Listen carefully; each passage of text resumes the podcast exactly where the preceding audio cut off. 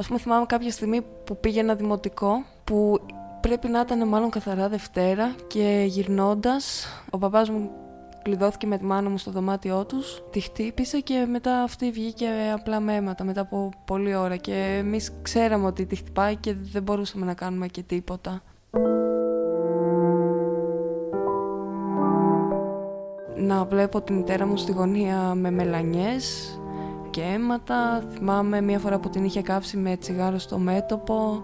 Να ακούμε πράγματα να σπάνε, να ακούμε τις φωνές της, αυτόν να βρίζει και πάντα να μπαίνουμε ανάμεσα εγώ, ο αδερφός μου και ο παππούς με τη γιαγιά να τους χωρίσουμε ας πούμε.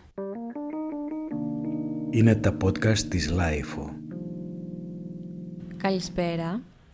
Ε, σήμερα είμαστε εδώ πέρα με μια νέα κοπέλα και θα μιλήσουμε, θα συζητήσουμε ε, για ένα σύνθετο, πολύπλοκο και πάρα πολύ σημαντικό φαινόμενο, πρόβλημα, για την ενδοοικογενειακή βία, την ψυχολογική, τη σωματική, την οικονομική κακοποίηση που υφίστανται κυρίως τα παιδιά, γιατί θα μιλήσει ως παιδί σήμερα η φίλη μου η Μαρία που έχει εδώ πέρα, ε, μέσα στην ε, οικογενειακή αιστεία. Γεια σου Μαρία. Χαίρετε. Τι κάνεις; Είμαι καλά. Πώς αισθάνεσαι; Ε, περίεργα, λίγο αγχωμένη. Έχω Άντε καλέ, μαυρισμένη. μαυρισμένη θα έπρεπε να αισθάνεσαι. Είσαι κάτι μαύρη. Από πού μας έρχεσαι τώρα; Έρχομαι από την Πάρο, αλλά δεν φέρνω το κορονοϊό μαζί μου. Τι έχεις σπουδάσει; Ε, δημοσιογραφία. Και τι δουλειά κάνεις, κανονικά; Πρέπει να απαντήσω σε αυτό. τι; Ε, δουλεύω στην, ετ- στην εστίαση. Α, σερβιτο, ε, σερβιτοριλίκια. Ναι, ναι, ε. ναι, ναι. Έτσι ρε παιδί μου, ακριβώς. Ο κλάδος σε απορροφάει κατευθείαν. Εννοείται. Ε, έχεις βιώσει τη βία στην οικογένειά σου μέσα.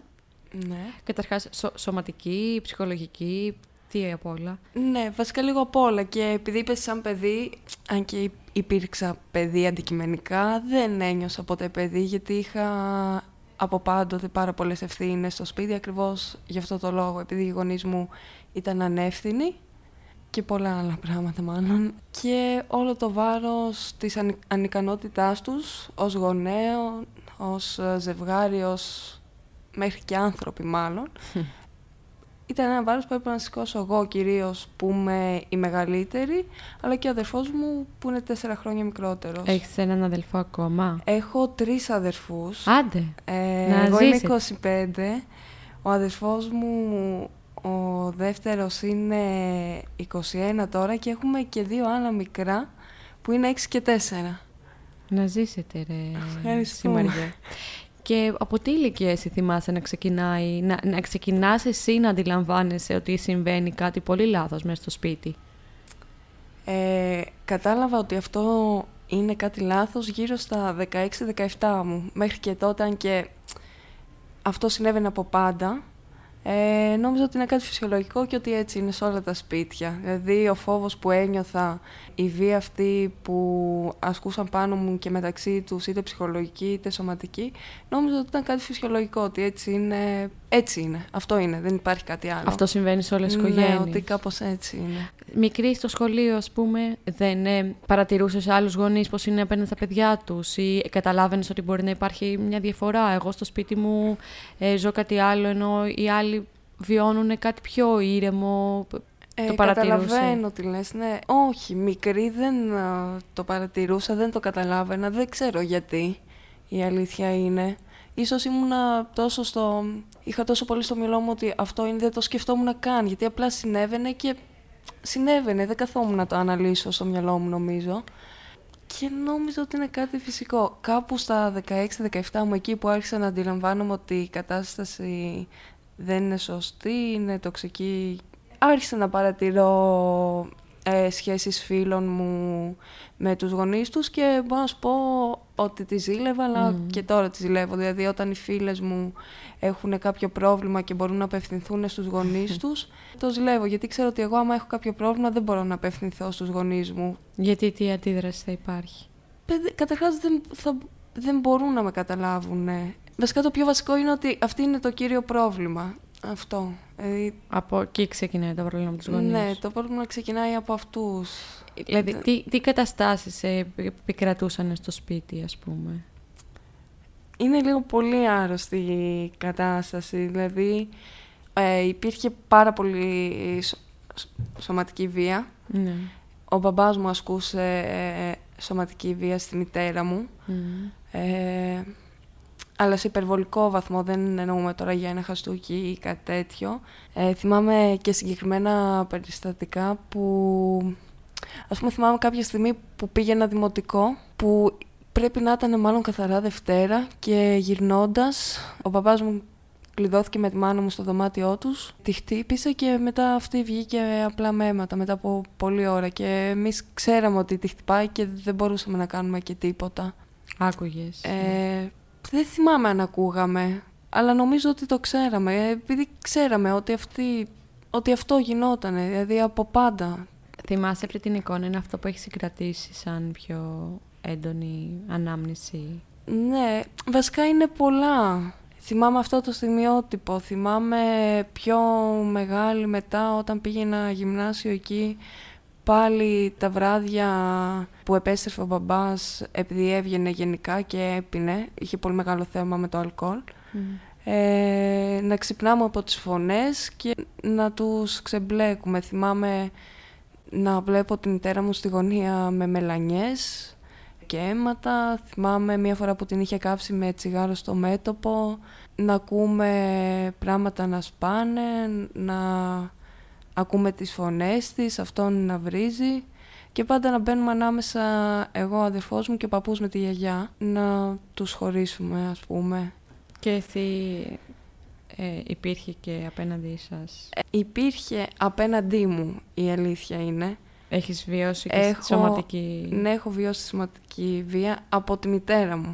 Δηλαδή η φάση είναι ο μπαμπάς χτύπαγε τη μαμά και η μαμά χτύπαγε εμένα. Οι γονείς μου μεταξύ τους τέλος πάντων δεν είχαν ποτέ καλή σχέση. Καμία επαφή, καμία επαφή ειλικρινά. Εργαζόντουσαν και οι δύο. Ναι, δουλεύανε και οι δύο. Αλλά δεν υπήρχε καμία επαφή μεταξύ τους.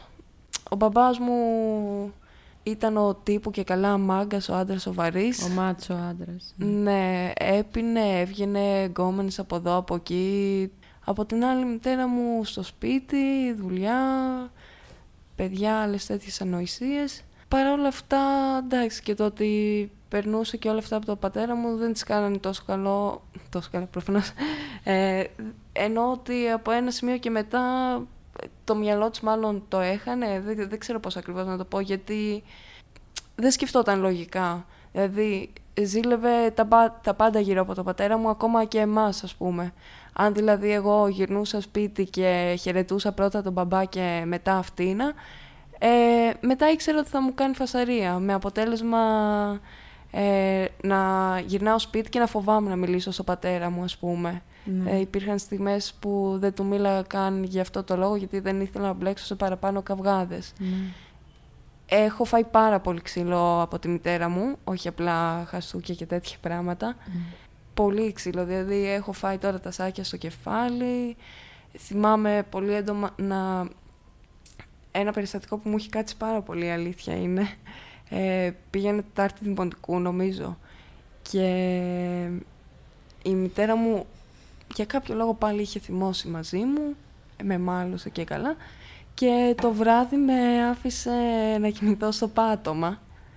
Και θυμάμαι ότι ήταν και χειμώνας, γιατί το πρωί που σηκώθηκε για να πάει στη δουλειά, για να μην με δουν η γιαγιά και ο παππούς ε, ότι κοιμάμαι κάτω προφανώς, ε, με σήκωσε να κοιμηθώ στο κρεβάτι και θυμάμαι ότι είχαμε πάπλωμα, επομένως ήταν χειμώνας.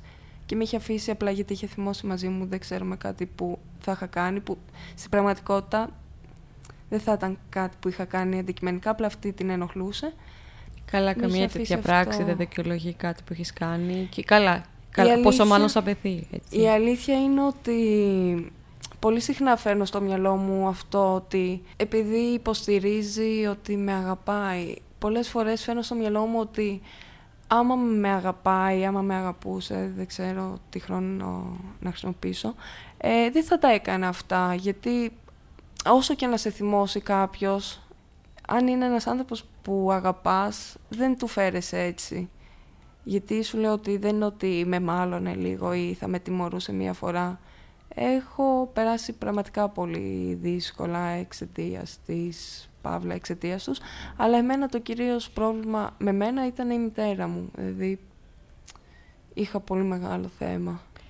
Εσύ σαν παιδί και σαν κοπέλα, ας πούμε, πώς ένιωθες, ε, πώς θυμάσαι ότι ήσουν σαν παιδί, πώς ένιωθες με τον εαυτό σου; Ε, γενικά ήμουν πάρα πολύ κλειστή. Mm, κλειδωμένη έτσι. Ναι. Δεν ξέρω. Ε, πλέον που το σκέφτομαι είναι... Ε, δεν ξέρω, σαν να μην υπήρχα. Δηλαδή, παρόλο που τα ένιωθα όλα αυτά, ήταν απλά κενά. Δηλαδή, ενώ όλα τα άλλα παιδιά περίμεναν τα Σαββατοκύριακα για να ξεκουραστούν και όλα τα συναφή, εγώ περίμενα τη Δευτέρα για να πάω στο σχολείο και να μην είμαι σπίτι. Ναι, ναι. Ε, όλα τα παιδιά περίμεναν το καλοκαίρι και εγώ δεν μου άρεσε ποτέ το καλοκαίρι γιατί ήταν πολύ μεγάλο χρονικό διάστημα στο σπίτι. Ναι. Προτιμούσα το να είμαι στο σχολείο παρά Ε, να είμαι σπίτι. Είχες προσπαθήσει να απευθυνθείς. Ε, βασικά μου είχες μου πως ότι το συνειδητοποίησες αργότερα, αλλά ε, μι- μι- να μιλήσεις σε κάποιον, ρε παιδί μου, γιατί τώρα περιγράφεις κάτι που είναι πολύ έντονο και εγώ καταλαβαίνεις. Δηλαδή, στο σχολείο, σε κάποιο δάσκαλο ή να έχεις κάποια μελανιά και να σου πούνε τι είναι αυτό, ρε Μαρία, και να πεις, ε, ξέρω, η μαμά μου το έκανε. Ή κάποιος γείτονας. Ε, όχι. Η αλήθεια είναι Δεν όχι μιλούσε. ποτέ. Δεν ε, μιλούσε. δεν μιλούσα εγώ. Υπήρχε κάποια απειλή, ας πούμε. Να σου πει ο, η μαμά σου ότι μην τολμήσεις και πεις ότι τις έφαγες. Ή ο πατέρας σου να απειλεί τη μητέρα σου να μην πει κάτι, ας πούμε. Όχι. Η αλήθεια είναι ότι Ήταν μια, κανονικό, Φανερά ήταν μια δεν κανονικότητα υπήρχε. για σας. Ναι, αυτό. φανερά δεν υπήρχε κάποια απειλή τύπου μη μιλήσεις ή μην το ένα μην το άλλο. Ήταν ε, τόσο πολύ αυτό που είπες, κανονικότητα για εμάς. Ήταν τόσο σαν να συμβαίνει φυσικά που γινόταν αυτό και απλά δεν μίλεγες, είναι αυτό. Μάλλον Α- εσύ- ε, έτσι είναι. Βλέποντας από την πρώτη μέρα, από την πρώτη μέρα, βλέποντας από πολύ νωρίς, άρχισες να προσλαμβάνεις εικόνες σαν παιδί και κάποια αισθη- συναισθήματα που αντάλλασες μαζί με τους γονείς σου. Όταν έχεις βιώσει αυτό εξ αρχής, σου είναι πάρα πολύ δύσκολο να το αντιπαραβάλεις με κάτι που είναι φυσιολογικό και υγιές. Και μάλλον, δη- πότε κατάλαβες μέσα σου ότι, ε, όπα κάτσε, αυτό το πράγμα, ε, εκεί στα 16 μου είπες, αλλά πώ πώς, Ναι. Πώς ήταν η πρώτη φορά που το βίωσες αυτό, ότι δεν θέλω, αυτό που γίνεται είναι λάθος τελείως, εγώ ούτε το αξίζω αυτό, ούτε κανένας, Ναι. κανένας άνθρωπος. Ε, εντελώς άκυρα η αλήθεια είναι. Κάποια στιγμή, κάπου εκεί, που, όπως σου είπα, στα 16 μου, ε, στεκόμουν α, στο κρεβάτι μου και κοιτούσα τους γονείς μου που μιλούσαν μεταξύ τους. Έτσι όπως τους κοιτούσα, γυρνάω και λέω στον αυτό μου, κοίτα, είναι δύο άγνωστοι, εντελώς άγνωστοι ανθρώποι μεταξύ τους. Γιατί η μητέρα μου έλεγε πολλά ψέματα στον μπαμπά μου, κρατούσε μυστικά, ο πατέρας μου δεν μιλούσε. Ήταν άγνωστοι. Και μεταξύ τους, αλλά και με εμάς. Δηλαδή, εγώ είμαι άγνωστη για αυτούς. Δεν, δεν έχουν ιδέα το τι μου αρέσει, το τι, τι κάνω, τι δεν μου αρέσει, τι θέλω να κάνω στη ζωή μου. Ε, τέλος πάντων, ε, έτσι όπως τους ε, έβλεπα, συνειδητοποιώ αυτό ότι είναι άγνωστοι μεταξύ τους και συνειδητοποιώ και το πόσο άρρωστο και κακό και λάθος αντικειμενικά είναι αυτό που συμβαίνει στο σπίτι. Και κάπου εκεί κατάλαβα ότι πρέπει ε, να διαφοροποιηθώ από αυτούς. Μπράβο. Και εκεί άρχισαν λίγο να κάνω παρές. Ε, Έως τότε δεν... ε, έτσι, όχι, δεν, κανένας δεν ήξερε το τι περνάω. Τότε άρχισα να μιλάω σε, μη- να μία, σε μία φίλη μου από το σχολείο. Να φανταστώ δεν έχεις καλέσει ποτέ κάποιον φίλο στο σπίτι; Όχι. Ποτέ. Και γενικά δεν έβγαινα κιόλας. Ούτε πήγαινες εσύ σε άλλον σπίτι; Όχι, όχι. Δεν έβγαινα. Εκτός του ότι δεν με αφήνανε κι αυτοί να βγαίνω ή άμα με αφήνανε με απίστευτους ε, περιορισμούς. Για πες, δεν- ε, με τη φίλη σου στο σχολείο, είπες. Ναι, κάποια στιγμή αποφάσισα να μιλήσω σε μία φίλη μου και εκεί άρχισα κάπως α, να πατάω και να καταλαβαίνω ότι σε άλλα σπίτια δεν συμβαίνουν τα ίδια πράγματα που συμβαίνουν και στο δικό μου σπίτι. Και κάπου εκεί άρχισα να πατάω στα πόδια μου ελαφρά, αλλά και πάλι δεν είχα... Ούτε τότε θεωρώ ότι είχα καταλάβει ακριβώς το μέγεθος του προβλήματος. Τι αισθανόσουν, ποιος συνέστημα αισθανόσουν πιο έντονο όταν ήσουν μικρή και βίωνε αυτό; Το Θυμό, φο, φόβο. Το ε. φόβο. φόβο. Και ακόμα, δηλαδή ο φόβος με κυριαρχεί. Είναι νομίζω το πιο δυνατό τι, είναι αυτό, τι συναίσθημά είναι μου. αυτό που φοβάσαι όμως, δηλαδή το έχεις, έχεις κάνει κάποια σύνδεση, να πεις ότι αυτό είναι που φοβάμαι. Η αλήθεια είναι ότι πολλές φορές όταν ε, ε, συζητούσα κάτι με τις φίλες μου και μου λέγανε κάνε αυτό και έλεγα φοβάμαι και μου λέγανε μα τι φοβάσαι, θα σε χτυπήσει, σε έχει ξαναχτυπήσει, ε, θα σε διώξει από το σπίτι καλύτερα, διάφορα ξέρεις, καταλαβαίνεις τέτοια. Και συνειδητοποιούσα ότι απλά είχε ενσωματωθεί μέσα μου ο φόβος, ότι είχαν γεννήσει το συνέστημα του φόβου μέσα μου. Και ακόμα υπάρχει αυτό, δηλαδή ακόμα μπορώ να πω ότι γυρνάω σπίτι και φοβάμαι αν η μητέρα μου θα έχει νεύρα, αν ο πατέρας μου θα έχει πιει. Ε, γενικά είμαι ένας άνθρωπος που και αυτό το προκάλεσαν οι γονείς μου, από μικρή είχα αναλάβει πάρα πολλές ευθύνες. Δηλαδή, επειδή αυτοί δεν μπορούσαν να μας μεγαλώσουν, μας μεγαλώνανε η γιαγιά και ο παππούς στην ουσία, δηλαδή με αυτούς αισθανόμουν ασφάλεια και μόνοι μας. Μόνη μου μεγάλωσα και με τη γιαγιά και τον παππού. Τα, μι- και ξέρεις, καταλαβαίνεις αυτό ότι αυτό είναι μια ευθύνη. Μετά είχα παραπάνω ευθύνες και φανερά, δηλαδή η μητέρα μου και δουλειά στο σπίτι να κάνω και να την προστατεύω από τον μπαμπά μου, δηλαδή πριν που σου είπα ότι δεν με άφηνα να βγαίνω. Κυρίως η μητέρα μου, δηλαδή αν ε, ο πατέρας μου αργούσε να γυρίσει σπίτι μου έλεγε ακόμη και να μην πάω φροντιστήριο για να μείνω σπίτι, μη τυχόν και γυρίσει μεθυσμένος και έχουν Καυγά. καυγά. Και με κρατούσε πολύ κοντά της για Για ασφάλεια. να την προστατεύεις εσύ. Ναι, και εμένα μου έμεινε αυτό ότι, ξέρεις, πρέπει να είσαι πάντα εκεί για να μην πάθει τίποτα η μαμά. Και γι' αυτό και μέχρι και τα 25 μου, ενώ δουλεύω σχεδόν ε, πέντε χρόνια τώρα, δεν έχω καταφέρει να φύγω από το σπίτι. Συν το ότι πλέον γεννήθηκαν και τα αδέρφια μου, Γιατί, Για, γιατί θε, θεωρείς ότι πρέπει να προστατέψεις κάποιον τα εκεί μέσα. αδέρφια μου. Ναι. Κυρίως τα αδέρφια μου. Και για τη μαμά μου, θα σου ομολογήσω ότι την σκέφτομαι.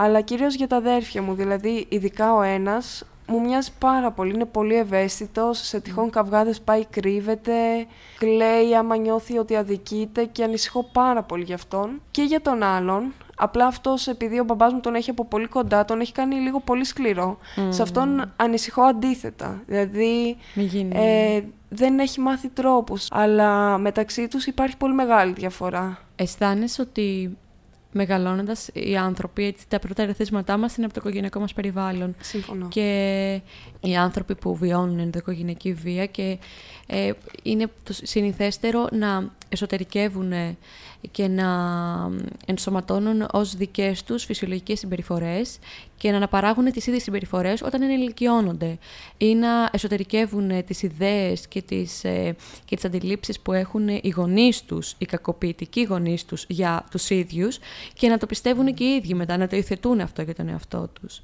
Και να εξελίσσονται ακριβώς ε, ανομοιότυπα, όπως οι γονείς. Και υπάρχουν και αυτοί που θέλουν, όπως εσύ ας πούμε, διαφοροποιούνται εντελώς, καταλαβαίνουν ότι κοίτα, δεν είναι για μένα, ε, δεν είναι για κανέναν, δεν είναι σωστό, εγώ δεν θα γίνω αυτό, δεν είμαι αυτό, δεν είμαι ούτε αυτό που πιστεύουν οι γονείς μου.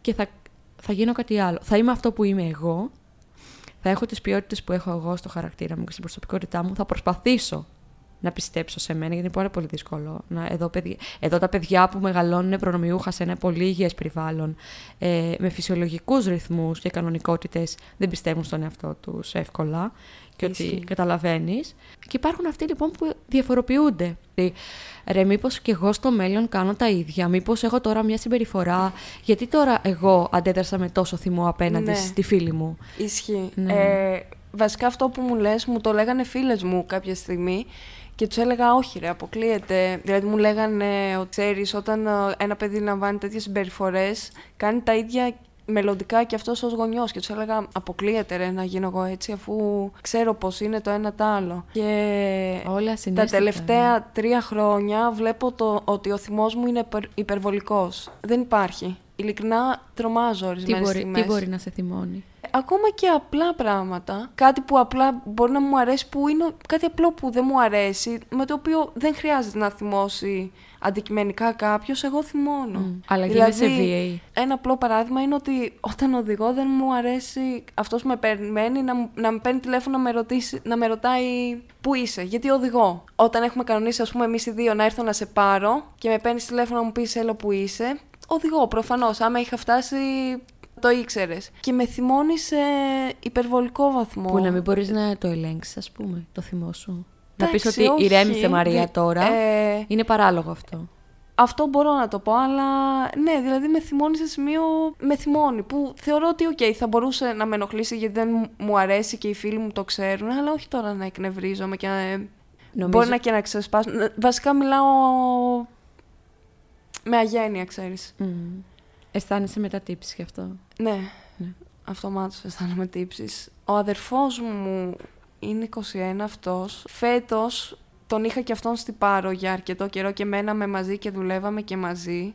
Και είναι η πρώτη φορά που περάσαμε τόσο πολύ καιρό μαζί, παντού δηλαδή και στη δουλειά και στο σπίτι και παντού. Έχει και αυτός ένα θέμα με το θυμό. Δηλαδή, φαντάσου, είχε έρθει κάποια στιγμή ο προϊστάμενος, γιατί κάτι έπαιξε κάποιο στιγμιότυπο μεταξύ τους. Έρχεται ο προϊστάμενος και μου εξηγεί τι έγινε και μου λέει να προσέχει, μου λέει, γιατί έχει πολύ θυμό μέσα του. Και εκεί κατάλαβα ότι και αυτού φαίνεται. Οι γονείς σου ήταν λειτουργικοί, σαν άνθρωποι. Αφού πηγαίναν στη δουλειά τους. Ενώ Ναι. φέρνανε στο σπίτι πράγματα να φάτε. Δηλαδή, τις ανάγκες επιβίωσης σας τις καλύπτανε Ναι. κάπως. Απλά φαίνεται σαν να έχεις πάρει εξ ολοκλήρου την ανατροφή και τη δικιά σου και των αδελφών σου.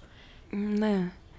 Δηλαδή, η καθημερινότητα στο σπίτι, ας πούμε, τι σχέση υπήρχε; Μόνο, μόνο βία; Η αλήθεια είναι ότι αυτό είναι το πιο. το σημείο που το κάνει τόσο τοξικό όλο αυτό το περιβάλλον. Δηλαδή, αν ρωτήσεις τους γονείς μου πώς μας μεγαλώσανε, θα σου πούν ότι δεν μας έλειψε τίποτα. Ναι. γιατί, μπορού, γιατί μας έστειλαν στο σχολείο και γιατί μας ταΐζανε. Δηλαδή, βασικά να σου πω ότι σε όλα αυτά τα χρόνια εγώ ποτέ δεν αντιδρούσα. Ό,τι και αν μου λέγανε, σιωπούσα και έτρωγα το ξύλο μου, έκανα ό,τι μου λέγανε και και και. Τα τελευταία δύο χρόνια έχω αρχίσει και αντιδρώ και το τελευταίο χρόνο έχω αρχίσει και ξεσπάω πολύ έντονα μεταξύ, ε, ε, απέναντί τους. Τους τα λέω δηλαδή όλα αυτά και όλα αυτά που μας έχουν κάνει και η απάντησή τους είναι ότι δεν μας έχει λείψει τίποτα, ότι θα, μα- θα πρέπει να είμαστε ευγνώμων που μας έχουν μεγαλώσει όπως μας έχουν μεγαλώσει, ότι είμαστε απαράδεκτοι που είμαστε αυτοί που είμαστε και μάλιστα ο πατέρας μου αρκετά συχνά είναι σε φάση ότι θα έπρεπε να ντρεπόμαστε, κυρίως εγώ ας πούμε που είμαι 25, δεν έχω παντρευτεί ακόμα, δεν έχω κάνει παιδιά, που κάθομαι και μένω μαζί του και στην ουσία και καλά με κρατάει αυτός, ενώ δεν, ε, εδώ και τέσσερα χρόνια δεν παίρνω τίποτα από αυτούς. Απλά εντάξει, μένω στο σπίτι που κρατάνε, το οποίο θα πληρώνανε το ενίκιο νομίζω ούτως ή άλλως. Και αυτό τον θυμώνει. Αυτό είναι βέβαια κάτι που έχει δημιουργηθεί τους τελευταίους 8 με 9 μήνες που πέθανε ο παππούς και έκτοτε ο πατέρας μου έχει γίνει αρκετά επιθετικός και με μας λεκτικά γιατί μέχρι τότε δεν υπήρξε, δηλαδή μπορεί να ήταν κακός με τη μητέρα μου, με εμάς όμως δεν θα πω ότι ήταν καλός, ήταν αδιάφορος, δηλαδή δεν ασχολιότανε Ποιον φοβόσουν πιο πολύ από τους δύο; τη μαμά μου. Ναι. Τον μπαμπά μου νομίζω ότι τον φοβόμουν σχεδόν ποτέ μέχρι πριν δύο χρόνια. Θυμό για ποιον από τους δύο αισθανόσουν πιο πολύ. Και για τους δύο. Ε, τότε αισθανόμουν λίγο πιο πολύ για τη μαμά μου. Γιατί δεν σας Αλλά- προστάτευε. Ναι, και γιατί α- Ξεσπούσε αντιδρούσε πάνω. όπως αντιδρούσε σε μένα. Να σε ρωτήσω κάτι. Εσύ ζώντας σε ένα σπίτι που βλέπεις κάποιον να κακοποιεί σωματικά, λεκτικά, ψυχολογικά έναν άλλον άνθρωπο. Και αυτός ο άνθρωπος ταυτόχρονα κάνει το ίδιο πράγμα ακριβώς σε σένα. Εντάσεις μετά τον άνθρωπο που σου ασκεί τη βία στο πλαίσιο αυτό, το ιστορικό του πλαίσιο, ότι κοίτα όμως. Δηλαδή προσπάθησες να το κάνεις αυτό, εννοώ ότι να δικαιολογήσεις τη μητέρα σου για το ξύλο που σου έδειχνε, για αυτά που σου προκαλούσε. Όχι. Δεν προσπάθησες. την έχω... Και δεν το λέω αυτό επειδή το πιστεύω. Ναι, Α, Θέλω να δω πώς καταλαβαίνω. λειτουργήσες σε ψυχολο... Πώς λειτουργήσες, ρε παιδί μου, σαν. ε, Το καταλαβαίνω. Ε, στεναχωριέμαι για αυτήν και λυπάμαι για αυτήν πάρα πολύ συχνά, να ξέρεις, αλλά δεν τη δικαιολογώ για όσα έκανε σε μένα, γιατί είμαι το παιδί της, Σου- είναι αυτό που σου είπα πριν. Δεν ε, θεωρώ ότι δεν με αγαπάει. Όταν κάθομαι και σκέφτομαι όλα αυτά, δεν μπορώ να πείσω τον εαυτό μου ότι με αγαπάει, αλλά μου έκανε όλα αυτά που μου έκανε. Είναι πολύ δύσκολο και πολλε, πολλές φορές ότι καλά, εσύ μιλάς για πράγματα τα οποία είναι αρκετά ακραία. Όχι αρκετά, είναι ακραία. Εντάξει. Ναι, ισχύει. Ε, είναι ακραία και είναι τύπου αφορμή ένας γείτονας να κάνει καταγγελία, ας πούμε, ή ο παππούς ή η γιαγιά σου. Απλά βλέπω πολύ συχνά και από το, όχι το δικό μου το οικείο τόσο περιβάλλον, όσο από τους γύρω μου, ας πούμε, πως η σωματική τιμωρία Ναι, ισχύει. από τους γονείς στα παιδιά είναι κα, καταρχάς, έλα της φάει τώρα τις ξυλιές του για να μάθει. Τώρα μιλάμε για παιδιά τα οποία είναι ακόμα μπουσουλάνε. Για να μάθει ότι αυτό είναι κακό. Τζιζ, τζιζ εκεί. Ε, και έτσι νομίζουν ότι προστατεύουν. Το πιστεύουν αυτό. Επειδή τις φάγανε, επειδή δεν ξέρω, δεν ξέρω καμία εκπαίδευση, καμία μόρφωση. Οι γονείς προστατεύουν τα παιδιά έτσι και τα συμμορφώνουν έτσι. Ακόμα και να σου βαρέσουν το χέρι. Που είναι Ειλικρινά. ακραία παραβιαστικό. Ό,τι και αν είναι. Έχουν αυτές τις αντιλήψεις. Ναι, Ακόμα και ισχύει. τώρα που οι, γονείς έχουν, ο- οι νέοι γονείς έχουν όλα τα εφόδια. Μάθουν πώς πρέπει να μεγαλώνουμε ένα παιδί. Μια ανθρώπινη ύπαρξη, έτσι, που έχει ανθρώπινα δικαιώματα. Δεν μιλάμε τώρα για να μην το κάνουμε κακομαθημένο ή καλομαθημένο. Εννοώ για το σεβασμό της ανθρώπινης του υπόστασης. Σωστά. Είσαι ενήλικη. Α, δε- Δεν με νοιάζει αν. Ε, ρε παιδί μου, αν έχεις τα λεφτά ή αν μπορείς. Αλλά καταλαβαίνεις ότι πια, όχι σαν επανάσταση, συνειδητά, μπορείς να αποκόψεις τη σχέση σου με τους γονείς σου. Το ξέρω απλά... Είναι κάτι που το θες καταρχάς. Ναι, είναι κάτι που το θέλω πάρα πολύ. Ιδανικά θα ήθελα να μην έχω καμία σχέση με, με, με αυτούς, απλά... Ε, δηλαδή, αυτό τώρα, τη στιγμή που μιλάμε, φαντάσου ότι γυρνώντας από πάρω δεν έχω αδειάσει ούτε βαλίτσες ούτε τίποτα, περιμένω να βρω σπίτι. Ε, Παρ' όλα αυτά δεν μπορώ να ξεκόψω εντελώς, εντελώς από αυτούς, να τους πω δεν θέλω να σας ξαναδώ, γιατί ξέρω ότι δεν θα ξαναδώ τα αδέρφια μου. Υπήρξαν ποτέ οι γονείς σου πρότυπο για σένα; Σε ποια... Ποτέ; Πρότυπο στο- σε πράγματα που δεν θέλω να κάνω ή σε πράγματα που θέλω να κάνω ή που θέλω να γίνω. ναι. Μπράβο που Δεν κάνεις θέλω να αυτή τη γίνω σαν διαφοροποίηση, αυτούς. έτσι. Ναι. Ναι, δεν θέλω να γίνω σαν αυτούς. Τι ποιότητες έχεις εσύ στο χαρακτήρα σου, που εγώ έτσι με το καλημέρα μπορώ να σου αναφέρω πέντε που έχεις ρε φίλε, σε είδα και σε έκοψα, είσαι, είσαι μεγάλο λάνι. Αλλά τι ποιότητες έχεις εσύ, πιστεύεις ότι είναι καλές και ότι έχουν ε, έτσι εξελιχθεί κι άλλο μέσα από όλα αυτά που έχεις περάσει. Δεν ξέρω, γενικά προσπαθώ και θέλω και ξέρω ότι είμαι ε, να είμαι πολύ ευγενική και καλός άνθρωπος. Και το πετυχαίνω. Μπράβο. Το κακό είναι ότι κάποιες φορές μάλλον παρά είμαι. Καλό. Και κάποιοι το εκμεταλλεύονται, ξέρεις τι εννοώ. Αλλά το δουλεύω. Αισθάνεσαι ότι μπορεί πολύ εύκολα να βρίσκεις στη θέση του θύματος; Ναι, εννοείται. Δηλαδή, για πες μας κα- ένα παράδειγμα που αισθάνεσαι ότι κοίτα τώρα εγώ καταλαβαίνω ότι αυτό που κάνω είναι θυματοποιώ, θυματοποιώ τον εαυτό μου. Δέχομαι πάλι βίαιη συμπεριφορά. Ε, τι να σου πω, δηλαδή... Ίσως με φίλους μου, χωρίς να το καταλαβαίνουν και αυτοί, να προσπαθούν να περάσει το δικό τους, ας πούμε, γιατί ξέρουν ότι εγώ δεν θα πω όχι. Έχεις επ- επισκεφτεί ποτέ κάποιο ψυχολόγο, Ναι. έχεις στραφεί προς... Έλα, Ναι, γιατί. ναι, βλέπω ψυχολόγο εδώ και τέσσερα χρόνια. Μόνη το πρότεινες στον εαυτό σου; Όχι. Ε, κάποια στιγμή στη σχολή επίσης είχα μια δασκάλα η οποία, εντάξει, με έχει στηρίξει και είναι... Αυτή η γυναίκα είναι σαν η μαμά που δεν είχα. Μμ. Της έχω πει δηλαδή ότι είναι σαν να γεννήθηκα την ημέρα που τη γνώρισα και πραγματικά ε- είναι έτσι. Είναι ο πρώτος άνθρωπος που με έκανε να καταλάβω ότι έχω φως μέσα μου, ότι δεν έχω μόνο σκοτάδι, ότι έχω δύναμη να κάνω πολλά πράγματα και είναι ο άνθρωπος που με έκανε να πιστέψω στον εαυτό μου και ο ίδιος άνθρωπος μου είπε ότι θα ήταν καλό να δω έναν ειδικό και έτσι έκανα αυτό το βήμα και ειλικρινά δεν έχω καμία σχέση με τον άνθρωπο που ήμουν πριν τέσσερα χρόνια. Μπράβο, μπράβο. Ναι, Έχ- δηλαδή- Έχεις βιώσει την αλλαγή αρκετά. Ναι, καμία σχέση, ειλικρινά. Σου λέω, τότε ε, δεν είχα ιδέα. Πίστευα ότι είμαι ένα τίποτα, δηλαδή σκόνη στον αέρα. Τώρα ξέρω ότι έχω δύναμη να κάνω πράγματα, έχω κάνει πράγματα. Δουλεύω πολύ τον εαυτό μου, το χαρακτήρα μου. Όταν λες δουλεύεις τον εαυτό σου, Ε, δηλαδή κάτω μας λίγο πιο απτό, που το λέμε πολλοί άνθρωποι, δουλεύω ναι, με ισχύει. μένα.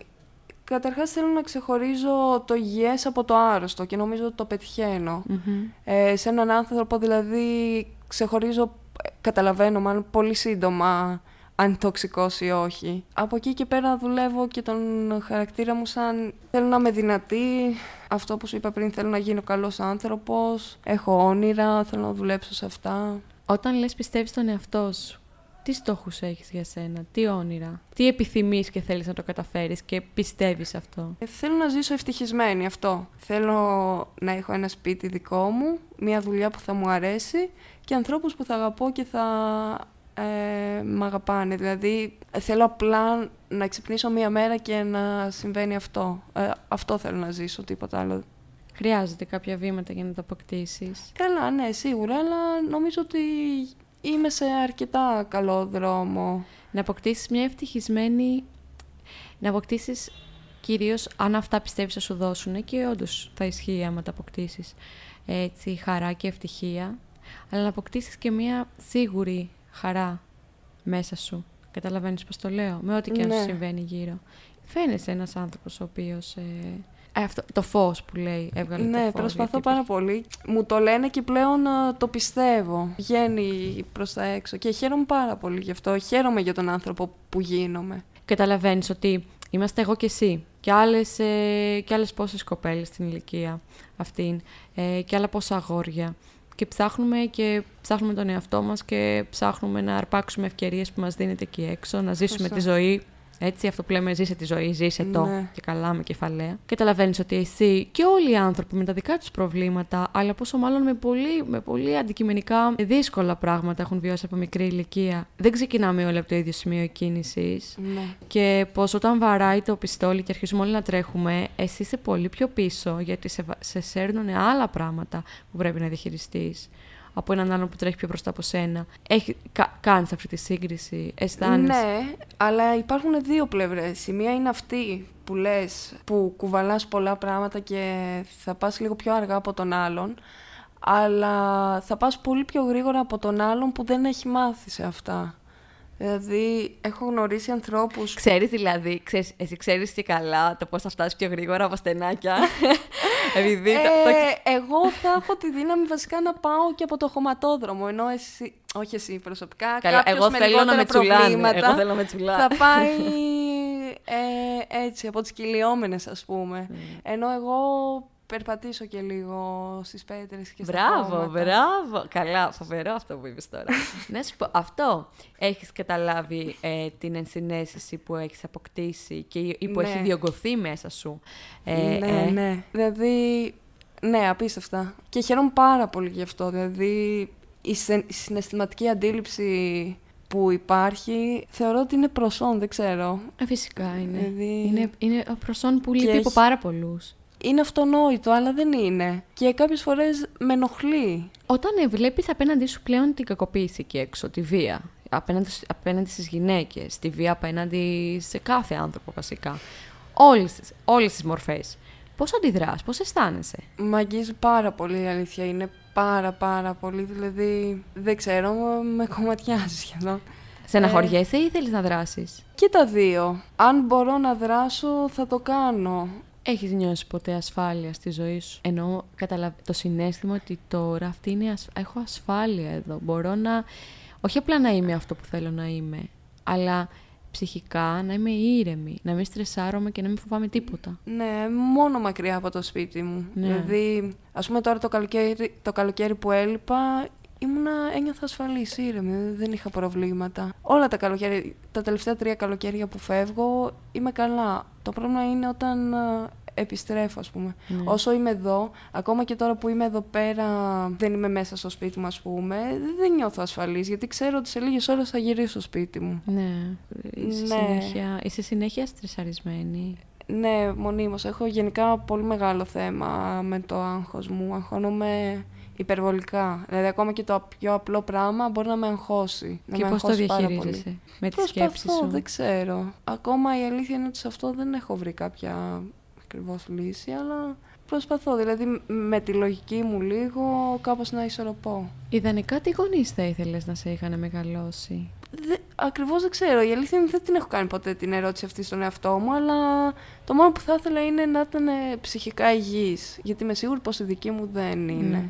Δηλαδή, οι γονείς μου με όλα αυτά που μου, μας έχουν κάνει, νομίζουν ότι είναι οι καλοί γονείς. Δηλαδή, το θέμα με αυτούς δεν είναι μόνο ότι κάνανε όσα, όσα κάνανε, είναι ότι δεν έχουν ιδέα και του τι έχουν κάνει. Δεν σου έχουν ζητήσει ποτέ κάποιο συγγνώμη για κάποιο χαστούκι που Όχι. Μα σου λέω ότι όταν τους κατηγορώ και τους λέω ότι έχετε κάνει αυτά, αυτά και αυτά, είναι σε φάση έχετε μεγαλώσει μια χαρά, ξέρω εγώ, δεν σας έχει λείψει τίποτα και είσαστε τέλεια μεγαλωμένοι. Δηλαδή, φεύγοντας από το σπίτι, οι γονείς μου δεν θα μου πούνε καλά έκανες ή εμείς φταίμε. Θα με κρίνουν με το δάχτυλο ότι α, έφυγες από το σπίτι. Έχεις το αίσθημα ότι δεν έχεις γονείς; Ότι με την, με την ε, έννοια την παραδοσιακή έχεις, ρε παιδί, την κυριολεξία Ναι. έχεις γονείς, γιατί αυτή σε, μεγα... σε Τώρα την ανατροφή που σου δώσανε εννοώ σε, τη επιβίωση Ισχύει. τα πράγματα και σε φέρανε στο αυτόν τον κόσμο με την έννοια ότι σε, σε, σε γεννήσανε. Αλλά έχεις αισθανθεί ότι δεν έχεις γονείς ή ότι έχεις και θα θέλεις να έχεις σχέση; Αισθάνομαι ότι έχω μεγαλώσει μόνη μου με τη βοήθεια της γιαγιάς και του παππού μου. Αυτό. Και ότι είχα και δύο ανθρώπους που με έχουν γεννήσει και ήταν το μόνιμο πρόβλημα στη ζωή μου. Δηλαδή, δεν έχω προβλήματα γενικά. Μέχρι τώρα, ευτυχώς, δεν έχω προβλήματα. Το μοναδικό πρόβλημα της ζωής μου από πάντοτε μέχρι και τώρα είναι οι γονείς μου. Οπότε έχω δει ανθρώπους που ναι, οκ, με γεννήσανε, α, κάνανε μόνο αυτό και από εκεί και πέρα κάνανε και κακό. Εκτός αν θεωρήσω το όλο αυτό το κακό που έχω, τη δύναμη που μου έχει δώσει όλο αυτό, ξέρω εγώ. Εγώ ξέρεις τι πιστεύω; Τελείω αντιεπιστημονικά θα μιλήσω. Αυτό που ξαναγυρνάμε στο χωματόδρομο, εκεί πέρα που εσύ τρέχεις, τρέχεις, τρέχεις και είσαι γεμάτη χώματα. Θεωρώ ότι ενώ λες ότι δεν αισθάνεσαι ασφάλεια, αισθάνεσαι μόνο όταν είσαι μακριά, ότι αγχω- είσαι συνέχεια σε ένα μόνιμο στρες, έτσι, ότι εσύ, εσύ προσωπικά, Μαρία, πιστεύω ότι θα σου είναι πολύ πιο εύκολο να οικοδομήσεις τη ζωή που θέλεις. Πολύ- Θα το κάνεις πολύ πιο δραστικά. Δεν θα υπεραναλύσεις πολύ το βήμα που πας να κάνεις, την αλλαγή. Θα το κάνεις πολύ πιο δραστικά γιατί έτσι έχεις μάθει ότι επιβιώνεις μόνος σου. Δεν έχεις κάπου την ασφάλειά σου. Ναι, ισχύει πάρα πολύ αυτό. Γενικά ξέρω ότι απλά βασίζομαι σε μένα. Και αυτό το έχω καταλάβει και σε δουλειές, δηλαδή. Και άλλοι μου το έχουν πει ότι, ας πούμε, ίσως κάποιο άλλο κορίτσι στην ηλικία μου το ένα το άλλο να ήταν πιο ευάλωτο. Ενώ εγώ υπάρχουν δυσκολίες που δεν μου φαίνονταν δυσκολίες. Ναι, δεν σου φαίνεται εμπόδιο αυτό; Είναι ίσωμα Ναι. για σένα αυτό το πράγμα, ναι. Και επίσης κάποτε έκανα παρέα με μία κοπέλα. Η- Αυτή ήταν ακριβώς το αντίθετο από μένα. Οι γονείς της τις τα είχαν όλα στα πόδια της. Και είχε φτάσει τώρα αυτή 26 χρονών και δεν μπορούσε να αναλάβει ευθύνες ε, τίποτα.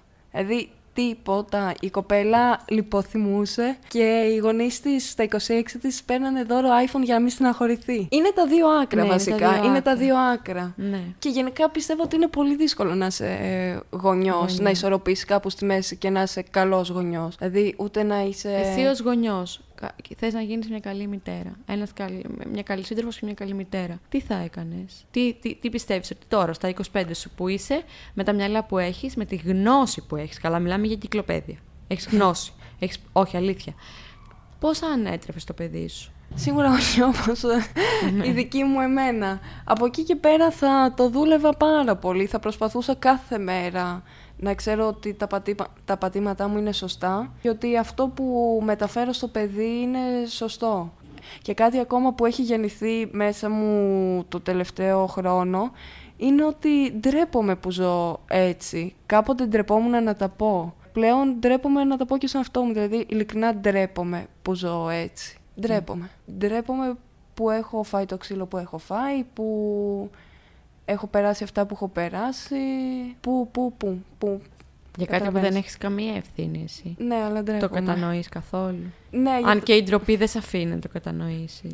Το είχα καταλάβει κάποια στιγμή γιατί στην αρχή νόμιζα ότι και αυτό είναι φυσικό. Αλλά το είχα συζητήσει κάποια στιγμή με μία φίλη μου και μου μετέφερε ότι δεν υπάρχει λόγος, δεν είναι κάτι που, στο οποίο έχεις εσύ ευθύνη. Έχεις ενοχές; Ε, ναι, έχω ενοχές, έχω νιώθω τύψεις και τώρα που σου λέω ότι παλεύω να βρω ένα, το έχω πάρει απόφαση βασικά να, πάρω, να βρω σπίτι και ψάχνω, βλέπω σπίτι το ένα το άλλο, ε, αισθάνομαι τύψεις που αφήνω πίσω για τη μητέρα μου αλλά και τα αδέρφια μου. Για τη μητέρα μου αισθάνομαι τύψεις και είμαι, είμαι σίγουρη ότι και η ίδια θα με κρίνει που την αφήνω, ξέρεις, μέσα σε εισαγωγικά. Εγώ ενώ εσύ αισθάνεσαι ντροπή και το κατανοώ, γιατί κατανοώ την ε, εξέλιξη του συναισθήματό σου με βάση όλα αυτά που έχεις ζήσει. Δεν μπορώ παρά να, παρά να αισθάνομαι εγώ ότι είσαι πολύ ζηλευτός ο άνθρωπος. Όχι, δεν κάνω πλάκα τώρα. Δηλαδή, σε κοιτάω με γουρλωμένο μάτι όλη αυτή την ώρα. Θα κρυφτώ. Είσαι, μα...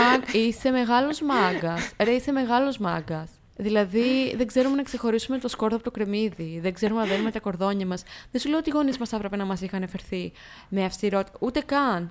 Απλά κατα... μεγαλώνουμε ε, πίσω από κλειστές πόρτες περισσότεροι και πραγματικά κρίνουμε πάρα πολύ εύκολα τον άλλον. Και δεν Ναι. κατανοούμε ότι ο άλλος μπαινοβγαίνει σε, σε ένα σπίτι, βγαίνει έξω από αυτό και φέρει τώρα μαζί του όλα αυτή, όλο αυτό το παρελθόν, όλη- όχι, το, παρα- όχι απλά παρελθόν πριν χρόνια. Μέχρι και τώρα, όλη αυτή την Ναι. ιστορία, όλο αυτό το βίωμα. Δεν ξέρεις σε ποιον να πρωτοβγάλεις το καπέλο ή δεν ξέρεις σε ποιον να πεις ότι εντάξει, φιλαράκι, σταμάτα να λες, ξέρω εγώ, βλακίες. Καταλαβαίνεις. Σωστά. Και η ντροπή δεν καταλαβαίνω γιατί την αισθάνεσαι. Καταλαβαίνω ότι κάπως έτσι πάει, αλλά δεν μπορώ να σου πω, δεν θα έπρεπε να την αισθάνεσαι. Αυτό το θεωρώ λάθος. Την αισθάνεσαι γιατί, οκ, υπάρχει κάπου όλο αυτό και πρέπει να το δουλέψεις. Αλλά δεν βλέπω το λόγο να αισθάνεται ένας τέτοιος άνθρωπος ντροπή. Γιατί είσαι, πώς να το πω, έχεις, έχει βαρέσει ο τύπος με την πιστόλια και μας έχει προσπεράσει όλους. Αυτός, αυτό θέλω να σου πω, ρε φίλε.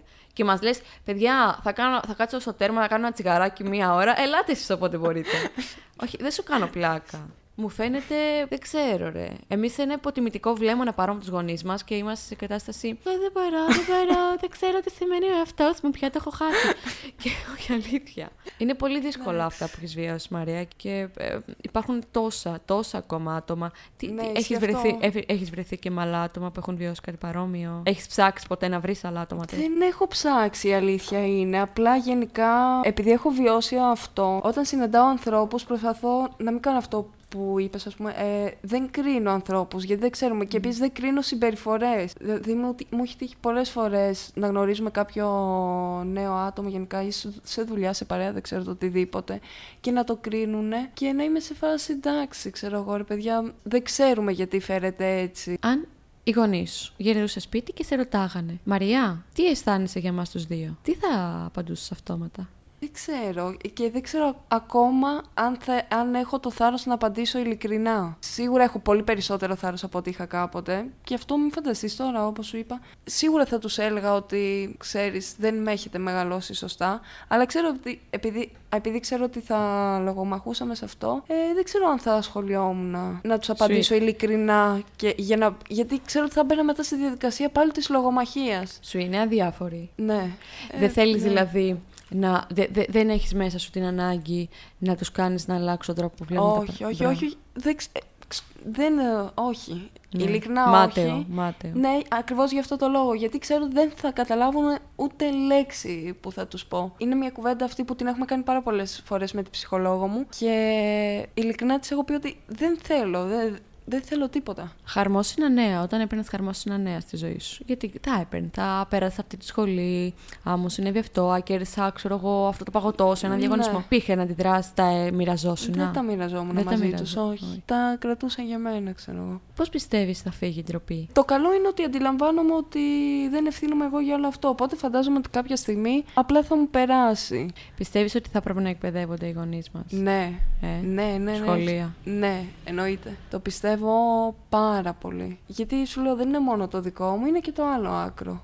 Το να έχεις το παιδί σου υπερβολικά καλομαθημένο. Θα έρθει κάποια στιγμή που θα έχει προβλήματα στη ζωή του και δεν μπορεί να τα αντιμετωπίσει. Ναι. Το έχω δει αυτό, γι' αυτό το λέω. Δεν πίστευα ότι υπήρχε. Όταν στην αρχή το είχα συναντήσει, έλεγα πω πω ρε εσύ κοίτα αυτή πόσο καλά την έχουν οι γονείς της και... και όταν την έβλεπα να αντιμετωπίζει προβλήματα και να είναι 25 χρονών και να μην μπορεί να αντιμετωπίσει το πιο απλό πράγμα. Καταλαβαίνεις λοιπόν οπότε, ότι, δεν έχει σχέ... ότι δεν μπορούμε να συγκρίνουμε τις ζωές. Ναι, γιατί όχι. ο- ο- Εννοείται. όλων είναι μια χαρά οικοδομημένη και όλων είναι υποδιάλυση. Σωστά. Δηλαδή τελείως διαφορετικά τα βιώματα και μπορεί να έχεις ακριβώς την ίδια ψυχοσύνθεση. Ακριβώς. Η κοπέλα με σένα να έχει ακριβώς την ίδια ψυχοσύνθεση και να είναι τελείως διαφορετικά τα βιώματα. Ναι, ο κάθε άνθρωπος σηκώνει το δικό του σταυρό. Επίσης, γενικά είμαι και της άποψης ότι ο καθένας δεν μπορεί να καταλάβει 100% και τι αντιμετωπίζει ο άλλος, όσο και να το ξέρεις. Ο, καθ... ο καθένας αντιμετωπίζει αλλιώς τις καταστάσεις. Την ακριβώς ίδια κατάσταση, την ακριβώς ίδια κατάσταση, αλλιώς θα την αντιμετωπίσω εγώ, αλλιώς εσύ. Τι συμβουλή θα έδινες στους γονείς, σαν παιδί που έχεις βιώσει βία, ή Συμβουλή. γενικά σαν άνθρωπος τώρα, τι συμβουλή θα έδινες; Το μόνο που με νοιάζει, ειλικρινά στο λέω, με κάθε παιδί που γεννιέται, ας πούμε, αν κάποιος ε, γείτονας, κάποιος ξάδερφος, κάποιος γνωστός κάνει παιδί, σκέφτομαι, μακάρι ρε φίλε, να είναι ένας άνθρωπος υγιής και να τα μεταφέρει σ- στο παιδί του έτσι σωστά, να το ανατρέψει ε, σε ένα υγιεινό περιβάλλον, ξέρεις. Όταν βλέπω γονείς με τα παιδιά τους καλά. Δεν καταλαβαίνεις πόσο πολύ με συγκινεί αυτό. Μμ. Εσύ έχοντας υπάρξει ο γονέας του εαυτού σου, ο γονέας της μάνας σου, ο γονέας των αδελφών σου, έχεις ήδη αναθρέψει μια ολόκληρη φαμίλια και δεν το ξέρεις. Και είσαι ψυχικά υγιή. Καταλαβαίνεις πώς το λέω; Ναι, το καταλαβαίνω και αυτό το ξέρω και εντάξει είμαι πολύ περήφανη για τον εαυτό μου. Γιατί Μπράβο. προσπαθώ και ούτε να ντροπή. είμαι... και Υπερηφάνεια. Υπερηφάνεια. Προσπαθώ πρέπει. πάρα πολύ. Πρέπει να φυλάς τα Ναι. μπράτσα σου, γλυκιά. Μη γελάς. Εσύ είπες ότι σαν παιδί δεν μίλαγες καθόλου και τα κλείνεις όλα μέσα σου. Πιστεύεις ότι αυ- αυτή ήταν η αντίδραση η δικιά σου. Ναι. Πιστεύεις ότι θα πρέπει τα παιδιά να τα λένε, να μιλάνε για το τι συμβαίνει σπίτι τους; Ναι, εννοείται. Θεωρώ ότι η αντίδρασή μου αυτή ήταν εντελώς λάθος. Γιατί ίσως κάποιος να μπορούσε να με βοηθήσει αν μιλούσα και να σταμάταγε κάπου αυτό. Ειλικρινά εύχομαι, αν κάποιο παιδί περνάει κάτι παρόμοιο, να βρεθεί κάποιος στον δρόμο τους και να τους πει, να το καταλάβει καταρχάς και να τους πει μίλα. Όπως έκανε και εμένα αυτή η δασκάλα μου στη σχολή. Εντάξει, είχα φτάσει 18 χρονών, ξέρω εγώ, αλλά τότε έτυχε και τη συνάντησα. Δηλαδή η γυναίκα αυτή κατάλαβε, χωρίς να της πω εγώ, ξέρεις τι έγινε. Ε, με είχε βάλει μέσα, κάναμε ραδιόφωνο, αγχωνόμουν εγώ. Και βγαίνω από το στούντιο και η γυναίκα μου κάνει, καλά λέει, δεν γίνεται να αγχώνεσαι εσύ, λέει, που είσαι τόσο λαμπερός άνθρωπος, είσαι τόσο έξυπνη μπουρουμπουρου. Και η γυναίκα μου κάνει, δεν ξέρω, λέει, ποιος το έχει μεταφέρει αυτό, αν είναι φίλοι σου, αν είναι οι γονείς σου, αλλά πρέπει να πιστεύει στον εαυτό σου. Και εκεί έβαλα τα κλάματα. Κατάλαβε χωρίς να της μιλήσω. Δηλαδή, μακάρι αν κάποιο παιδί περνάει κάτι παρόμοιο, να βρεθεί κάποιος στον δρόμο τους νωρίς, να τους καταλάβει και να τους βοηθήσει να δούνε ότι υπάρχει και το φως. Θα ήθελες να, υπά... να είσαι αυτός ο άνθρωπος για κάποιον αύριο μεθαύριο; Ναι, θα ήθελα πάρα πολύ να, είμαι, να βοηθάω έτσι ανθρώπους. Μπράβο. Θα ήθελα πάρα πάρα πολύ. Ήδη το κάνεις αυτό μιλώντας. Αυτό, να μπορώ να εμπνεύσω δύναμη, δεν ξέρω. Είσαι δύναμη. Αλήθεια. Ναι, και, αυτό θα, ισχύει. φαι- και αυτό Πλέον φαίνεται. το καταλαβαίνω, ευτυχώς. Θα μπορούσες να όλα αυτά Ναι. τα κακό κείμενα να περιορίσουν και να δικαιολογήσεις πάρα πολύ επιλογές λάθος που έχεις κάνει στη ζωή σου και να πεις: Παιδιά, τι να κάνω εγώ με αυτά που έχω ζήσει, κάνω αυτά χειρότερα. Κατάλαβες, ή είμαι Ναι, χειρότερα. το και όμως καταλαβαίνω αυτό το που λες. παλεύει αντίθετα. Ναι, και γι' αυτό χαίρομαι και γι' αυτό λέω και ευχαριστώ στη γιαγιά μου και στο παππού μου, ας πούμε. Γιατί ίσως αν δεν ήταν αυτή, να έχω τέλος πάντων κάποιον να αισθάνομαι ασφάλεια μέσα στο σπίτι, ίσως να μην ήμουν αυτή που είμαι. Σε αντίθεση με τους γονείς μου, η γιαγιά μου και ο παππούς μου ήταν ε, υπόδειγμα, ήταν καλοί ανθρώποι Μμμ. και μεταξύ τους. Δεν ξέρω, αυτοί οι ανθρώποι μαζί ήταν ε, ήλιος, δεν ξέρω πώς αλλιώς να το πω. Είχες δηλαδή και ένα υγιές παράδειγμα. Ναι, είχα. Ε, δεν τσακώθηκαν ποτέ. Μπορεί να θύμωνε ο ένας με τον άλλον, αλλά ξέρεις, πάντα υπάρχουν ε, λογομαχίες ε, μεταξύ των ανθρώπων. Καταλαβαίνεις, δηλαδή ήταν σε φυσιολογικά, αν μπορώ να χρησιμοποιήσω αυτή τη λέξη, επίπεδα, ξέρεις. Ήτανε καλά, ήτανε καλή. Θέλω να μου πεις με μια λέξη τι πιστεύεις για τον εαυτό σου; Μία. Μία... Έλα, αυτόματα, γρήγορα. Δεν ξέρω. Κάνε brainstorming. Δυνατή. Θέλω να μου πεις τον πυρήνα μέσα σου, ποιο είναι το συνέστημα που κυριαρχεί μέσα σε, σε σένα, μέσα σου; Η καλοσύνη. Μμμ. Βέβαια, παλεύει πολύ με το φόβο, γιατί σου λέω ότι ο φόβος είναι το πρώτο συνέστημα που έμαθα ποτέ. Ειλικρινά, αν και πιστεύω θα έπρεπε πρώτα απ' όλα να μαθαίνεις την αγάπη. Ξέρεις, Μμμ. επειδή ξεκινάς από το σπίτι, η οικογένεια, μαθαίνεις την αγάπη. Πιστεύεις ότι ξέρεις να αγαπάς, ξέρεις πώς Ναι. πρέπει να αγαπάμε σωστά; Ναι, ναι, και πιστεύω πάρα πολύ στην αγάπη. Μπράβο. Και αυτό επίσης μου το μάθανε η γιαγιά και ο παππούς. Αλλά ναι, πιστεύω ότι αγαπάω, αγαπάω υπερβολικά. Θα ήθελες να γίνεις γονιός; Δεν είμαι σίγουρη. Φοβάμαι και γι' αυτό. Εντάξει. Έχεις κάποιο πρότυπο ανθρώπου που να κοιτάς και να λες εγώ θέλω να γίνω σαν κι αυτόν, σαν κι αυτήν.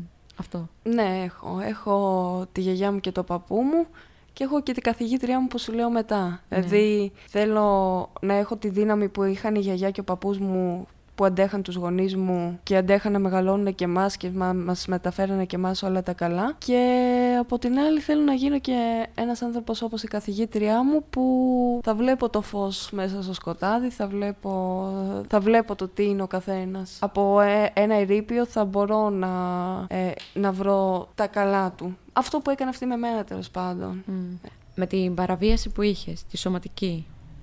Με τη σωματική επαφή τώρα πώς θα πας. Γενικά; Η αλήθεια είναι ότι έχει τύχει να με. Όχι να με χτυπήσουν. Ξέρεις, μωρέ, ένα στην πλάτη να σου κάνουν άλλοι έτσι για πλάκα, φίλοι σου τώρα, και να με ενοχλήσει πάρα πολύ και σε μένα και σε άλλους. Δεν μπορώ να το βλέπω, με εκνευρίζει πάρα πολύ. Τώρα μετά κατά τα άλλα είμαι οκ. Είσαι συνηθισμένη στις αγκαλιές; Ε, η αλήθεια είναι δυσκολεύομαι λίγο, κάπως... Αν και μου αρέσουν, είναι λίγο, ξέρεις... Σου είναι λίγο... Μ, ναι, δεν μου είναι είναι γνώριμο. Λίγο, ναι, Ισχύει, δεν το είχα. Το παρατηρούσα σε ορισμένες στιγμές, ας πούμε, που μπορεί κάποιος να μου ζητούσε αγκαλιά, αλλά δεν είχα κάτσει ποτέ να το σκεφτώ. Αλλά ισχύει πάρα πολύ ότι είμαι πολύ δύσκολη λίγο. Μαρία, θέλω να σε ευχαριστήσω πάρα πολύ. γιατί εγώ. είσαι και παράδειγμα και έμπνευση. Είσαι και δύναμη, όπως είπες πριν. Έχεις φτάσει ήδη στο τέρμα. Μπράβο. Εντάξει, έχεις ακόμα. Ναι, έχω πολύ Εννοώ, ακόμα, θα κάνει νομίζω θα κι κάνεις εγώ. ζωάρα. Ρε, θα κάνεις ζωάρα. Άκου που σου λέω. Θα κάνεις ζωάραση. Θα κάνεις πραγματικά ζωάρα.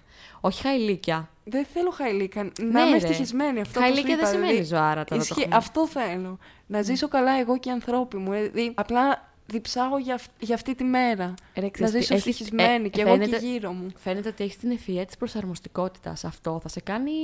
Αυτό είναι στη ζωή, όχι προσόν. στη ζωή που ζούμε. Μπράβο. τα δούμε. Καλά, με το άγχος. Καλή τύχη και εσύ και εγώ και όλοι. Ισχύει λίγο. θα είμαστε όλοι με βελόνος παντού, βελονισμός, με αναπνοές, με meditation. Τέλος πάντων.